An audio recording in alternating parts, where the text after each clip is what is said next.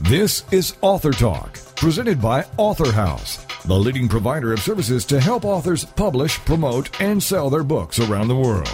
Author Talk is a show about new books and the authors who wrote them. It's an opportunity for prospective readers to hear directly from the writers, to hear what inspired them to write and publish, and to hear all the inside details about their books. Here is Author Talk with host Steve Jorgensen. Greetings for Author Talk. This is J. Douglas Barker. The book is titled Torn Together, One Family's Journey Through Addiction, Treatment, and the Restaurant Industry. And our guests and authors, Shaaren Pine and Scott Magnuson. Welcome to the program.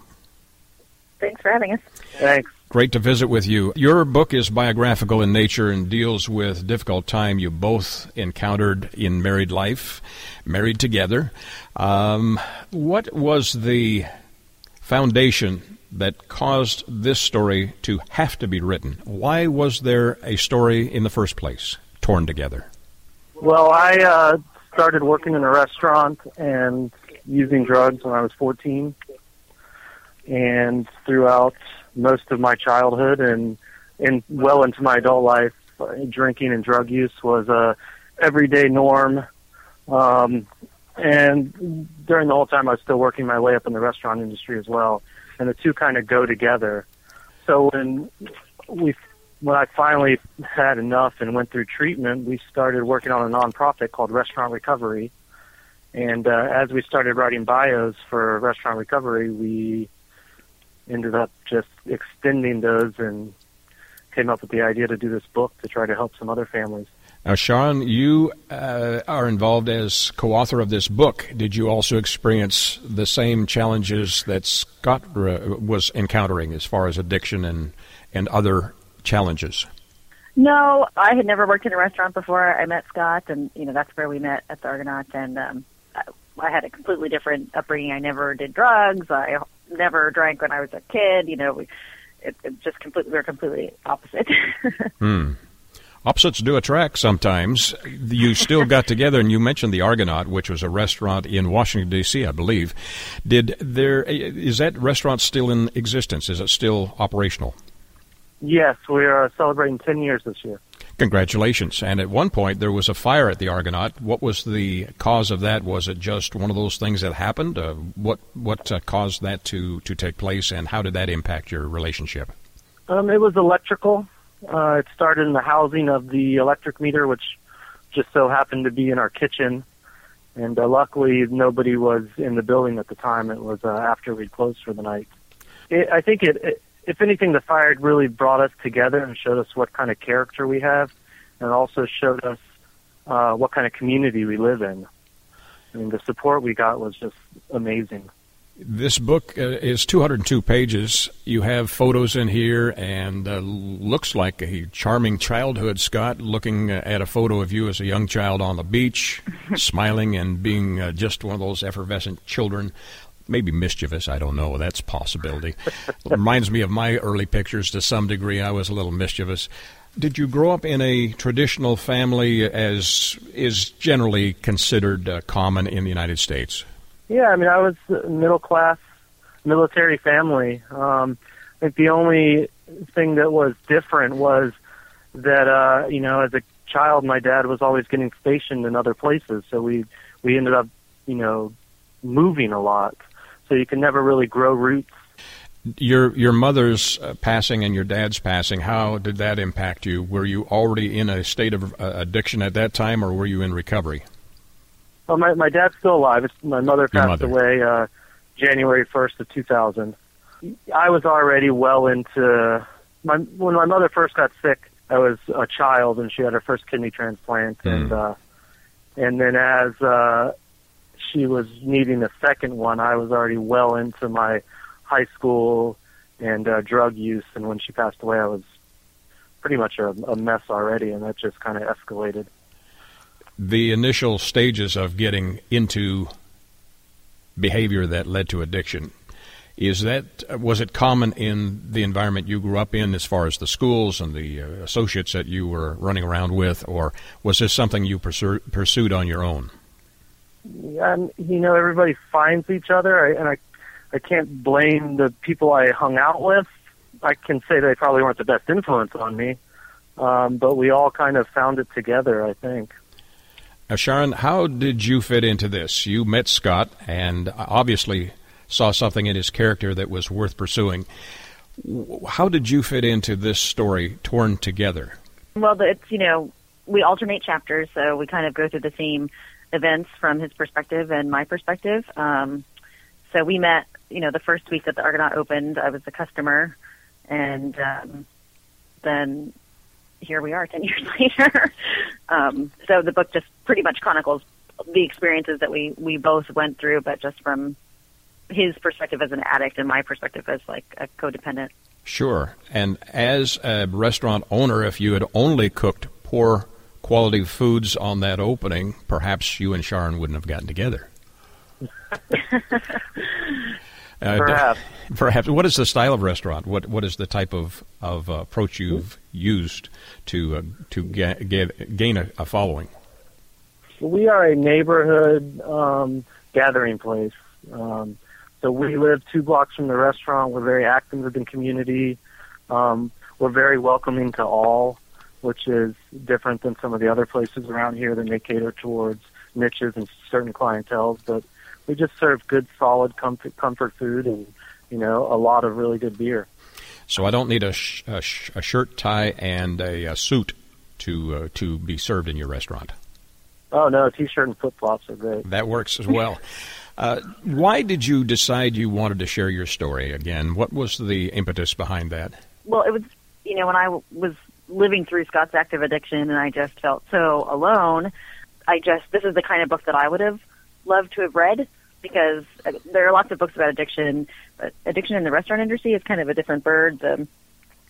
You know, there's very few other industries where you're kind of expected or allowed to be under the influence when you're at work, so everybody's bottoms are really low, and there's just nobody who I felt I could be honest with about the Scott's behavior, because his behavior was so out of control in a way that other addicts' behavior is not quite as out of control as people in the restaurant industry. So from my perspective, that's why I would have loved to have read this book, just to know that I wasn't alone. And how long did it take to complete? About 3 years. And was it a progressive and self-discovery process as well? Very much so. And I think for me, it was important for me on a couple different reasons. One being that I need that something to keep that addiction in my mind and remember what I was like and where I came from to help me in my recovery. And I think that being open about it helps in a number of ways. One is to try to destigmatize it. You know, you shouldn't be stigmatized for wanting to get help for having a problem. And I think that that's one of the reasons that addicts and, you know, alcoholics in the country they have problems, because everybody looks at them differently once they find out, and they think treatment's a bad thing. What is the message, what is the underlying lesson from your book that you want to share with the world? That you're not alone. People, it's okay to ask for help. And your audience, you have targeted, or at least conveyed your story through the eyes of a restaurateur. There are people who are not in the restaurant business that may be surprised, alarmed, or even amused by your story. Are you wanting to reach a broad audience with your autobiographical sketch?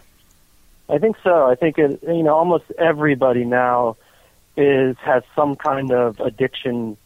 Is either has a family member or a friend that has issues with alcoholism or drug use disorder, and I think that everybody can find something in this book to kind of latch onto.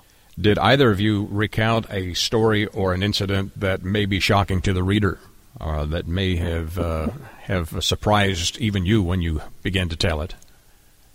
No, I think the whole book is that way. Yeah, it's funny when you put things on paper. Like, having things spread out over 10 years, it doesn't seem that bad, but when you write it on paper and you realize exactly, like, all the things that you did, and you kind of read them in that order, you're like, whoa, maybe I was a mess. Shaaren, take a couple of sentences or paragraphs and introduce this book to my listeners. Get them interested in getting their own personal copy of Torn Together. Like read something or just... Read or recount from your perspective why this book is important and why it is more than just another book on the shelf.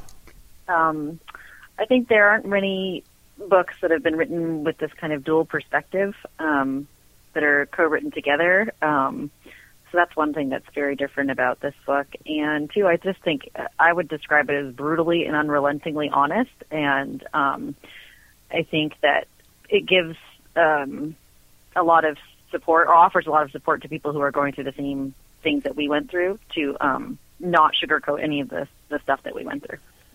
Any challenges that you had to overcome to get this done besides bringing up the past?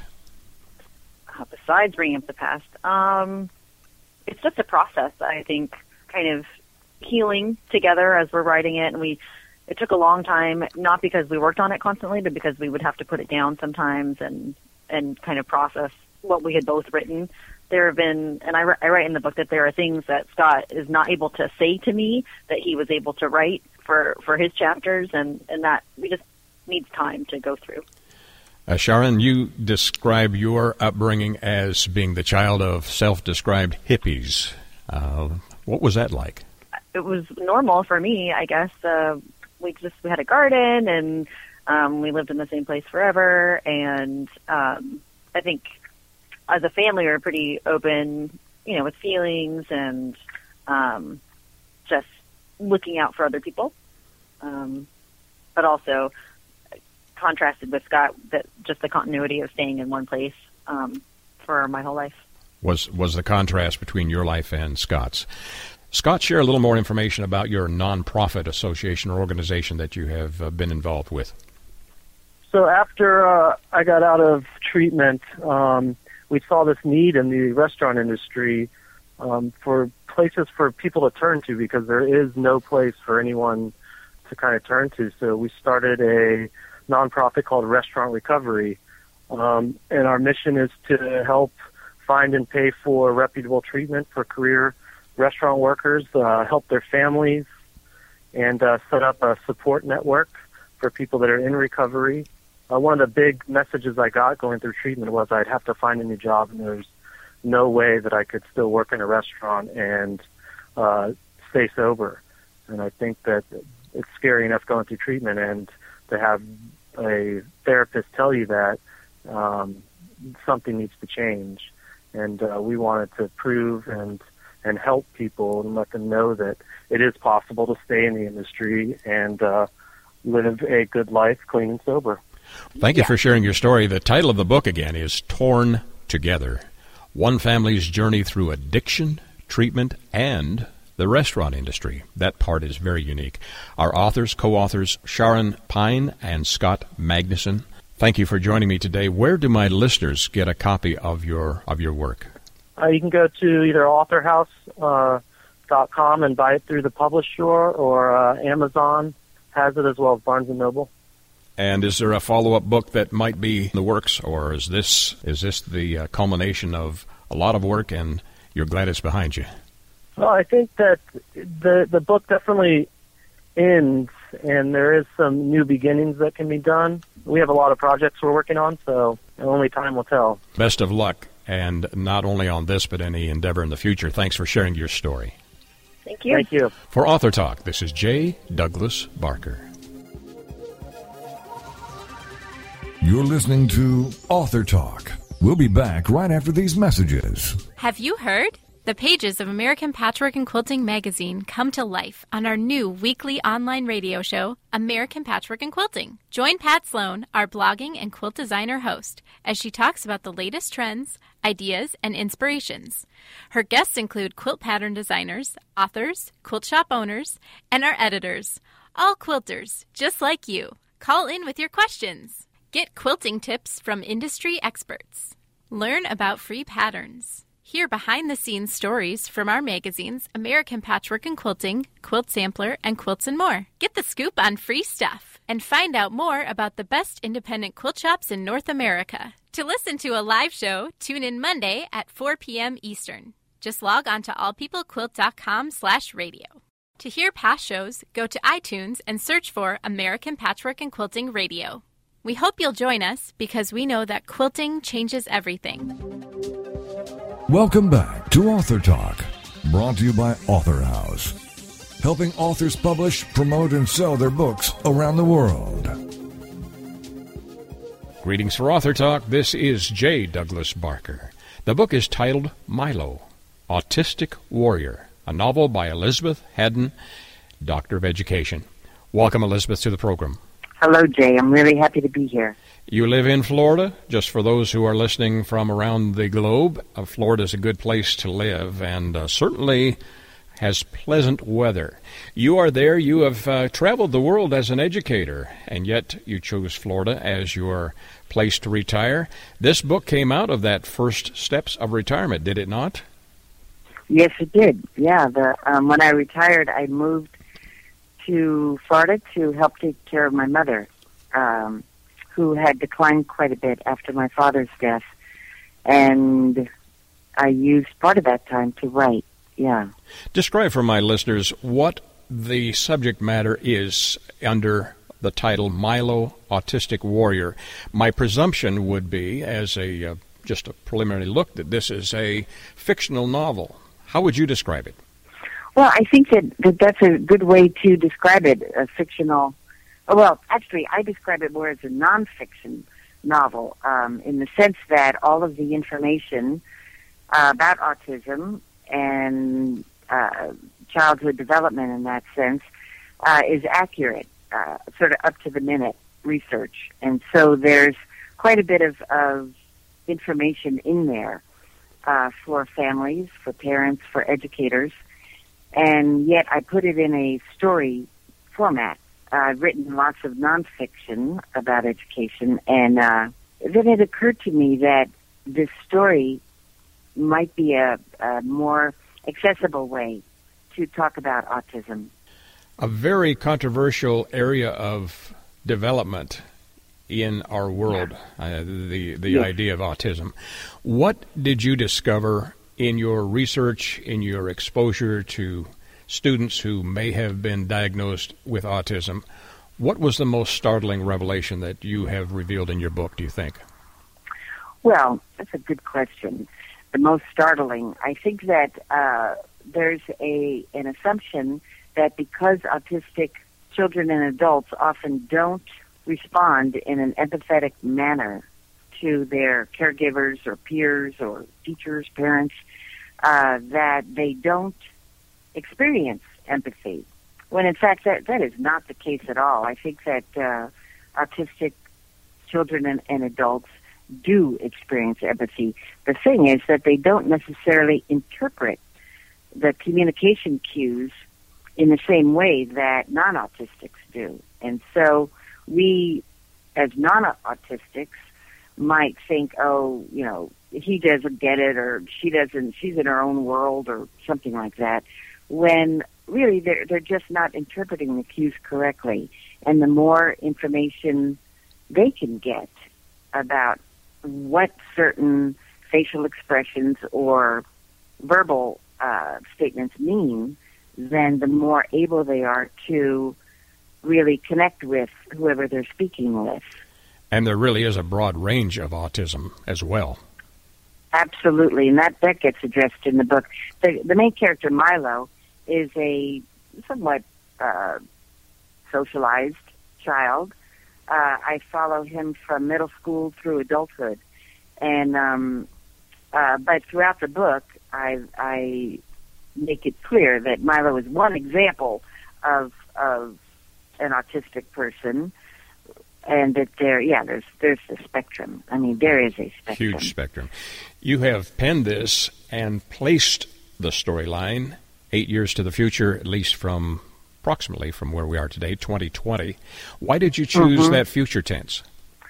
You know, one of the issues is that there is an increased number of people being born with autism, as is talked about in the news and various articles. And so it's now 1 in 68 children are born with autism, and that it is a higher number for males, for boys. So I started thinking about that in terms of the social implications that, or societal implications, that there will be more and more people born with autism in the future. And it seemed like an important issue to address. So because it affects schools, it affects several of our institutions, the caregiving that's often needed for adult autistics, and even government programs. Your main character, Milo, and the story surrounding him, would you describe it as character-driven, or would you also describe maybe some action scenes or some other aspects of the story that you have conveyed? Well, I created Milo's family so that other issues are also addressed besides his own issues. They are certainly addressed, but his father, his parents had neglected him, once again thinking and being told by professionals that he's in his own world and just don't expect much. But I made his mother someone who grew up with an autistic sister, and while some siblings of kids with what we call disabilities are very loving and attentive and learn so much from their sibling, other siblings have a very different experience. And in this case, Winnie, Milo's mother, had that kind of different experience. She was expected to care for her sister in ways that she found humiliating and embarrassing around other kids, you know, at a time in her life when all she wanted to do was fit in and be liked. She got known as the kid with the weird sister, and she grew to really resent, despise her sister's existence. And I think that's an issue that we need to look at more, that the siblings of kids with difficulties really need information and support and not be expected to kind of know what to do to help out. Sure. We have talked about the wide range of spectrum of learning and communication styles and abilities of individuals diagnosed with autism. Does Milo have the ability to communicate differently than some that we have noted in perhaps our observations, where they don't have any verbal skills, or does he have verbal? Right, Milo is verbal. He wasn't always verbal, but came to begin using language as a youngster, and so he is verbal. And while he doesn't understand much of what's going on around him or why people are angry with him or upset with him, demanding certain things of him that he can't do. He's frightened quite a bit of the time. He's frightened by the people around him and is in what is commonly called a defensive mode, rather than being able to perceive what's going on in a more relaxed way. He's kind of frightened of things as they happen, and that really cuts out a lot of the communication. As we know, the brain perceives emotional bullying, as it were, as the same way the brain perceives physical trauma, and so it shuts down, and that's. I think that's where a lot of kids who grow up frightened find themselves, is in a shutdown. Just don't talk to me, don't bother me, don't do anything, just leave me alone, when really it's because they're actually in pain and don't know how to respond to the world around them. Your title, Milo, Autistic Warrior, the Autistic Warrior part of your subtitle is interesting. Why choose that, and to whom was this book written? I chose the word warrior. It's a word that's used in the autistic community in some ways. And the other part of that word warrior, though, is that kids who are growing up in what we call different ways, have to work so hard and have to have so much courage to navigate the world as we present itself to them, meaning family life, communication issues, school, learning, all those things that for some folks come kind of naturally, or they're even curious and they want to know more, they want to learn more things. I think that it takes so much energy and effort. The way a warrior expresses really fantastic effort to accomplish something or solve a problem. And so I associated him with that word.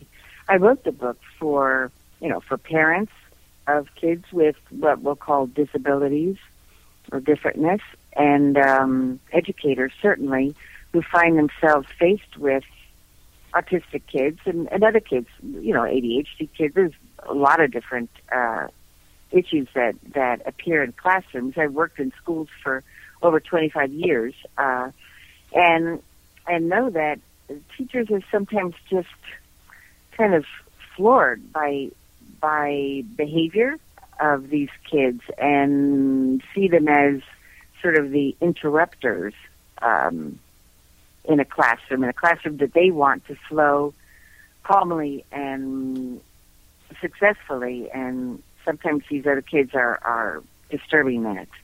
And so teachers often don't know what to do to help the child as well as to help the other kids in the classroom who are disrupted or distracted by various behaviors. Yes, describe the underlying message that you hope comes through from your story of Milo, the autistic warrior. That autistic kids think differently than people who don't have autism. They actually think differently. They communicate differently.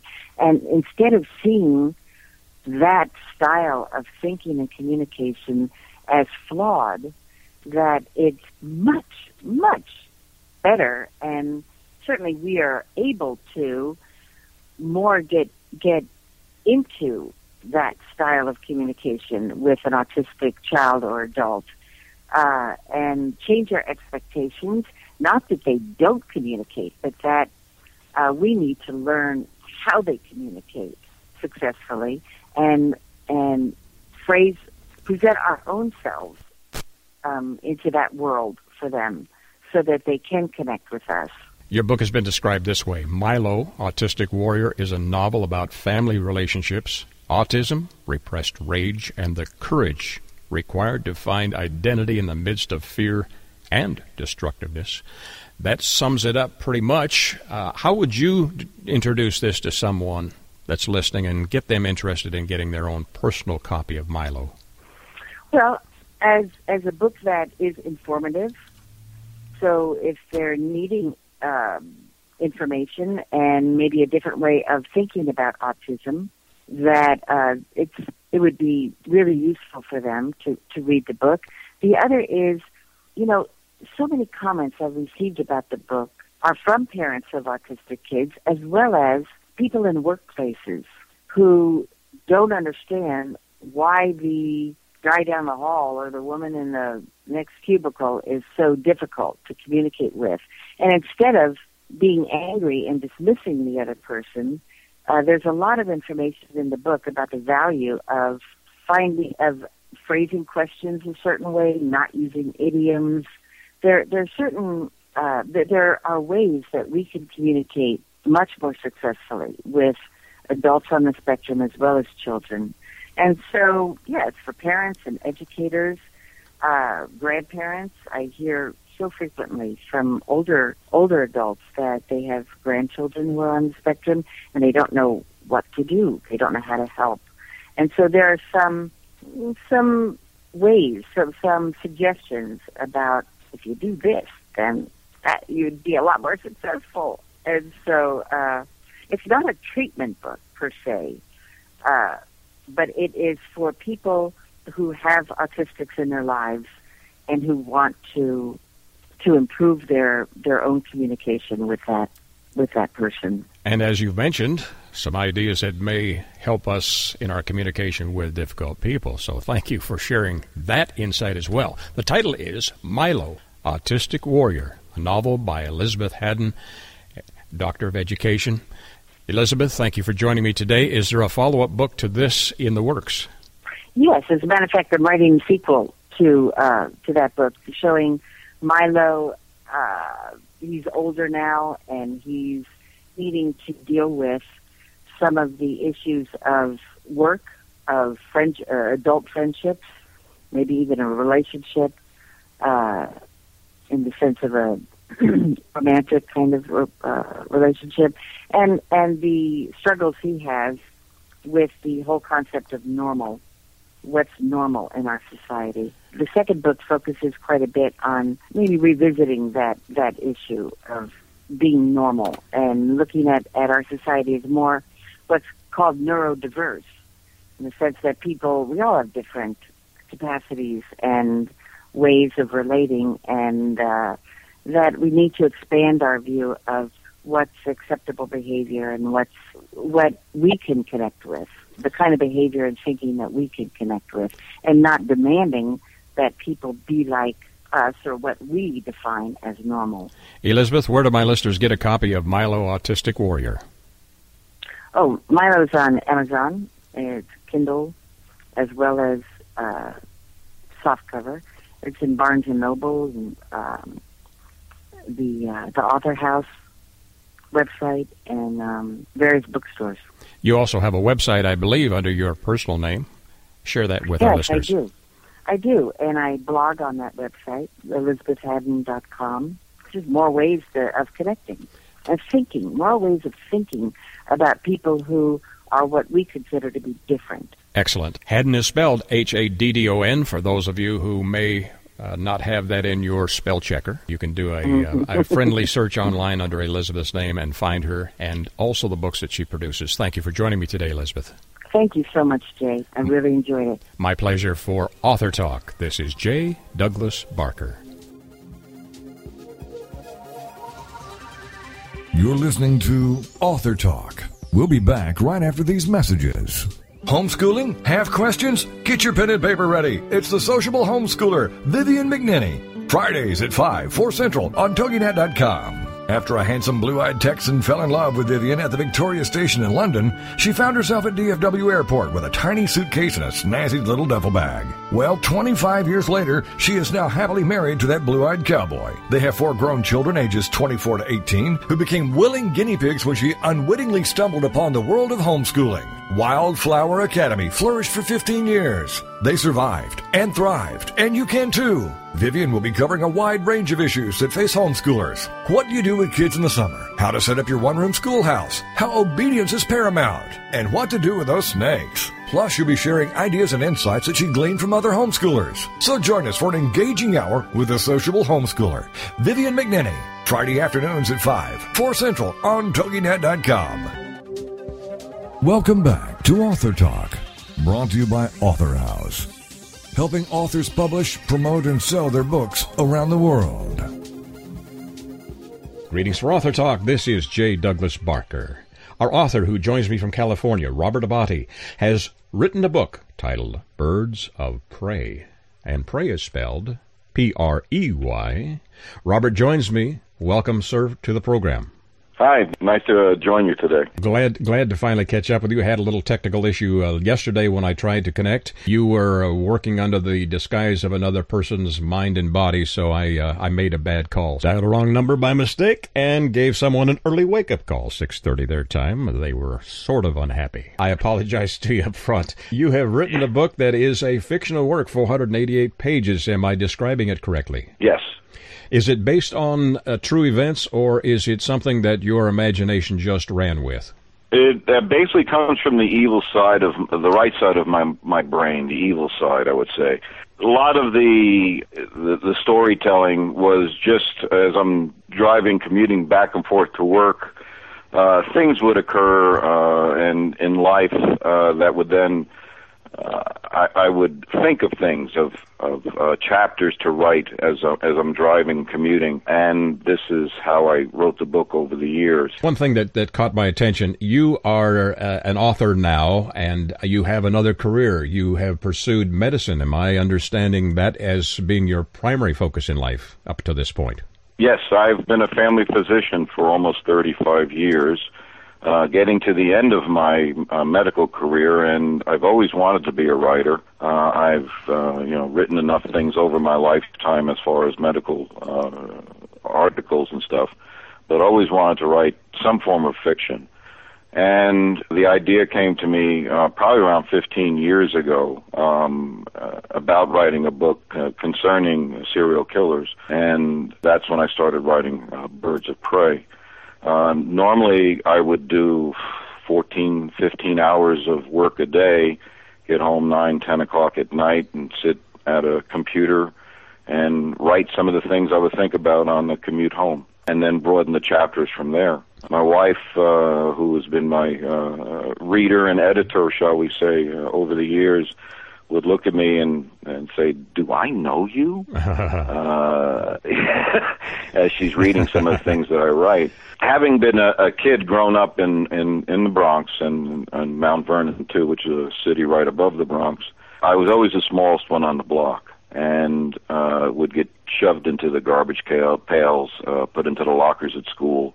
One of those that was always picked on, bullied, if you'd say today. And all the things in your mind as a little kid growing up is, how would I get back at these people if I ever had the chance? And that's the evil side of the brain.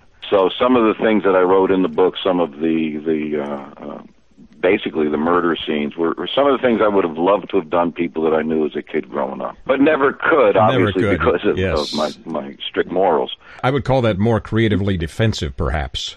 Yeah. Yeah, catharsis, as we call it in medicine, getting all of the negative thoughts out of your head down onto paper, and it actually makes you a better person, a happier person, too. You don't carry any anger then. Your personal family history, your dad was quite an accomplished creative as well, and your mother. Tell my listeners a little of their background. It doesn't have any real absolute impact on your story necessarily, but it sure is interesting. Well, my dad was a normal person growing up in New York, and he served in the Army. When he came out of the Army, he played sax. He played actually multiple instruments. He was saxophonist, clarinet, and oboe, mostly the woods. And when he came out of the U.S. Army, he actually played for the U.S. Army Band. He joined Les Brown in the Band of Renown and played with them for about 2 to 3 years, and when he met my mom, unfortunately, my dad fell in love, but my grandfather, my mom's dad, was very strict as far as wanting somebody who was a worker to marry his daughter, and he basically told my dad that musicians were bums and that he had to get a real job if he wanted to marry my mom. So he basically quit music to marry my mother.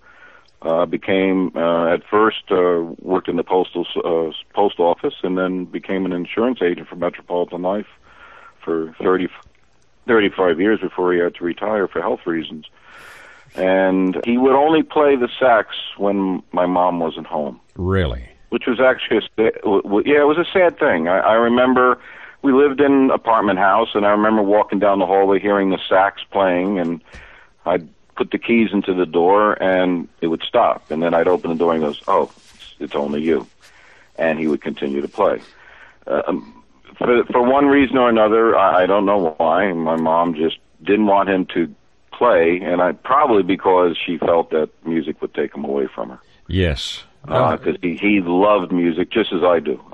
I'm a drummer, besides being a physician and a writer. So that music goes through the blood. That creative gene is still there and being passed along in the family. You have also mentioned you grew up in New York City. You also had some interaction with a renowned killer, David Berkowitz, son of Sam. How did that impact you? Yeah, David Berkowitz, he actually was not only a postal worker, he was our postal deliverer. He also lived in our neighborhood, my wife and I at the time. And I remember the day that he was arrested as Son of Sam, and I just looked at my wife, and I just couldn't believe it. I said, this is the same person that we've known for the last couple of years, and you never knew it would be him.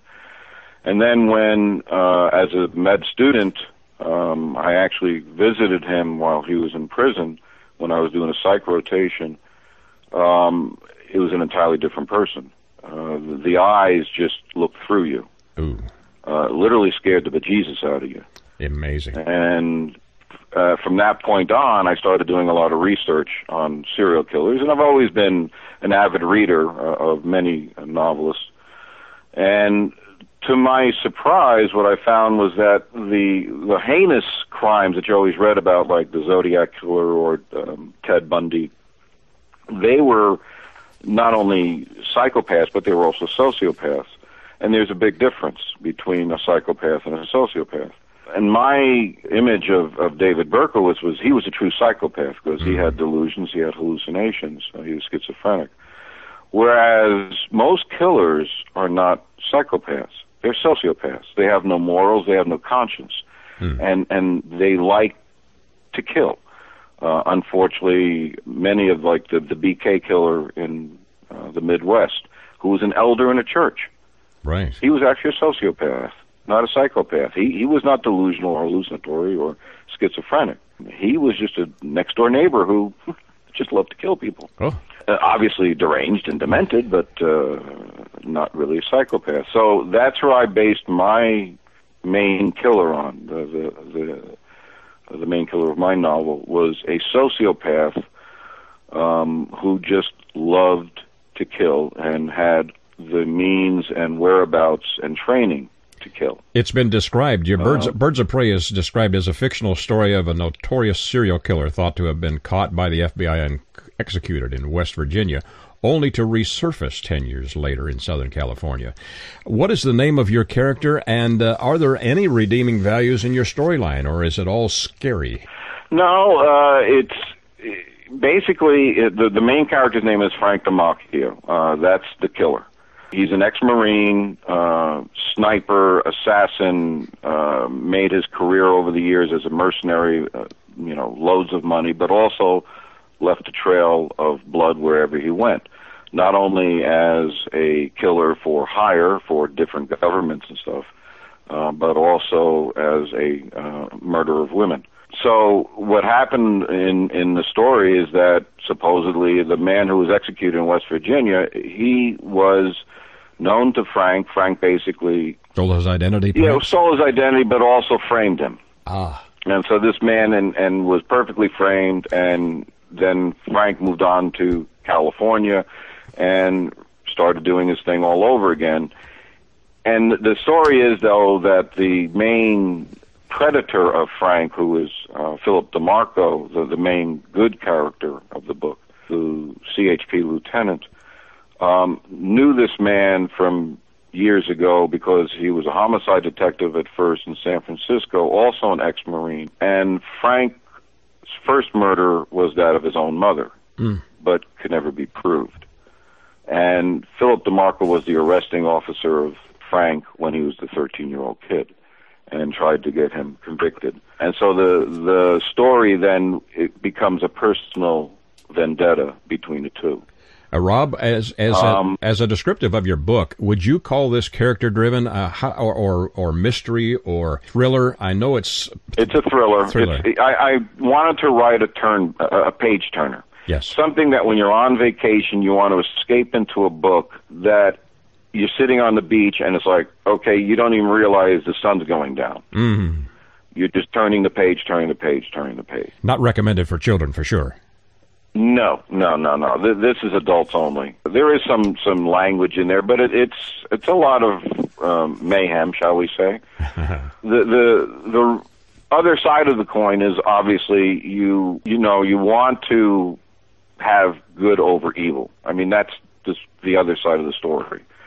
Good always triumphs over evil at some point or another. There is some political views that I put into there because I've basically been anti-government since the 60s. I mean, I was at the original Woodstock when I was a 15-year-old kid. So it's like, you know, I have some anti-FBI views, some anti-government views in there also. So I throw some of those things in. Does your book and your storytelling have maybe one scene that will stand out to the reader? That's a good question. I know you have a lot of action in it. Yeah, there's a lot in there. Probably the scene when the chapter where he literally kidnaps the lieutenant's niece. There's one or two chapters where it's taken place in Berkeley. That's probably that's the peak of the book, shall we say? Sure. And then the chase is on from there. So that's the scene that changes everything. Besides your wife, who is an adult and has read your book and became terrified after reading it, is there any other individual that's read your book, and what's the feedback been? I've actually had some patients read the book, and a couple of them have told me that this should be made into a movie, which that would be fine by me. They loved it, and I even told them, you know, you can be honest with me, and they were. Most of my patients are very honest with me, both as a writer and as a physician. They'll tell you exactly what they feel. So I've gotten good feedback. All of my friends who have read it, and some of the people that my acquaintances have all said it's good. I'd like more people to read it. Sure. I think it's worth it. Like I said, it's a page turner. 488 pages. That's an ambitious project. Is this your first published novel? Yeah, it was funny when I was talking to Author House about getting it published, and they were quoting the prices, and you know, I said, well, I thought I only had about 75 or 80,000 words, and then I finally tabulated, and it was 125,000. And my wife always said that I can BS with the best of them, so she goes, boy, you didn't stop in that book. But it's not BS. It's just one story woven into another, I guess you could say. It was just a continuation of a story until it finally climaxed. Is that how you would describe this to someone who discovers that as a physician you have become an author, and this is your first book, Birds of Prey? Yes. Yes, and I would consider it, if you go to music, a bolero, where it increases in intensity as you go through the chapters until it finally climaxes at the end. And that's the way I tried to write it, like a bolero in music. Start soft and then draw the audience in and then intensify it as the chapters go by.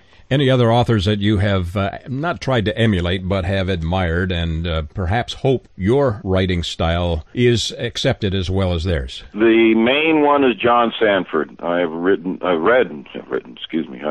every one of his books, and that's where I even thought of getting the prey idea from, because a lot of his books are the prey books, but his style is fantastic. I used to like James Patterson, but then he has too many ghostwriters writing for him, and I lost a little respect for people of others who write for them. Before then, Robert Ludlum, when I was a younger kid growing up, I loved the Bourne trilogy. I took a course at NYU during college on Hemingway and Faulkner, and loved Hemingway. Faulkner, just wow. I still can't understand him. If you ever read Absalon, it's like, okay. Those are amazing writers and had, I'm sure, an indirect influence on your writing style. Is this project and the completion of Birds of Prey been exciting enough, and has it caused you to begin writing a sequel or a follow-up or a different approach to a novel? The sequel is one chapter from being done. It took me 15 years to do Birds of Prey. It's taken me 9 months to write Preyed Upon, which is the sequel. Getting better or more forgiving? I don't know which it is. I actually have 4 books that are going at once. Again, I have plots that run through the right side of my brain, shall we say. And I've written these down, and the Preyed Upon plot was actually in the back of my mind as a continuation. As I finished the first book, I had already had probably half of the second book already thought out in my brain. Amazing. Thank you for sharing your insight into Birds of Prey. Our guest, Robert Abatti, thank you, sir, for joining me today. I want to make sure my listeners know where to get a copy of your book. Where can they find it? You can go to the www.robertabatti.com. You can go to Birds of Prey on Amazon and Barnes & Noble. It's on the Nook and all the e-books. Thank you so much. And Abatti is spelled A-B-A-T-T-I for those of you who would like to do a search online and keep in contact with Robert and his writing style. Thank you again for joining me today, sir.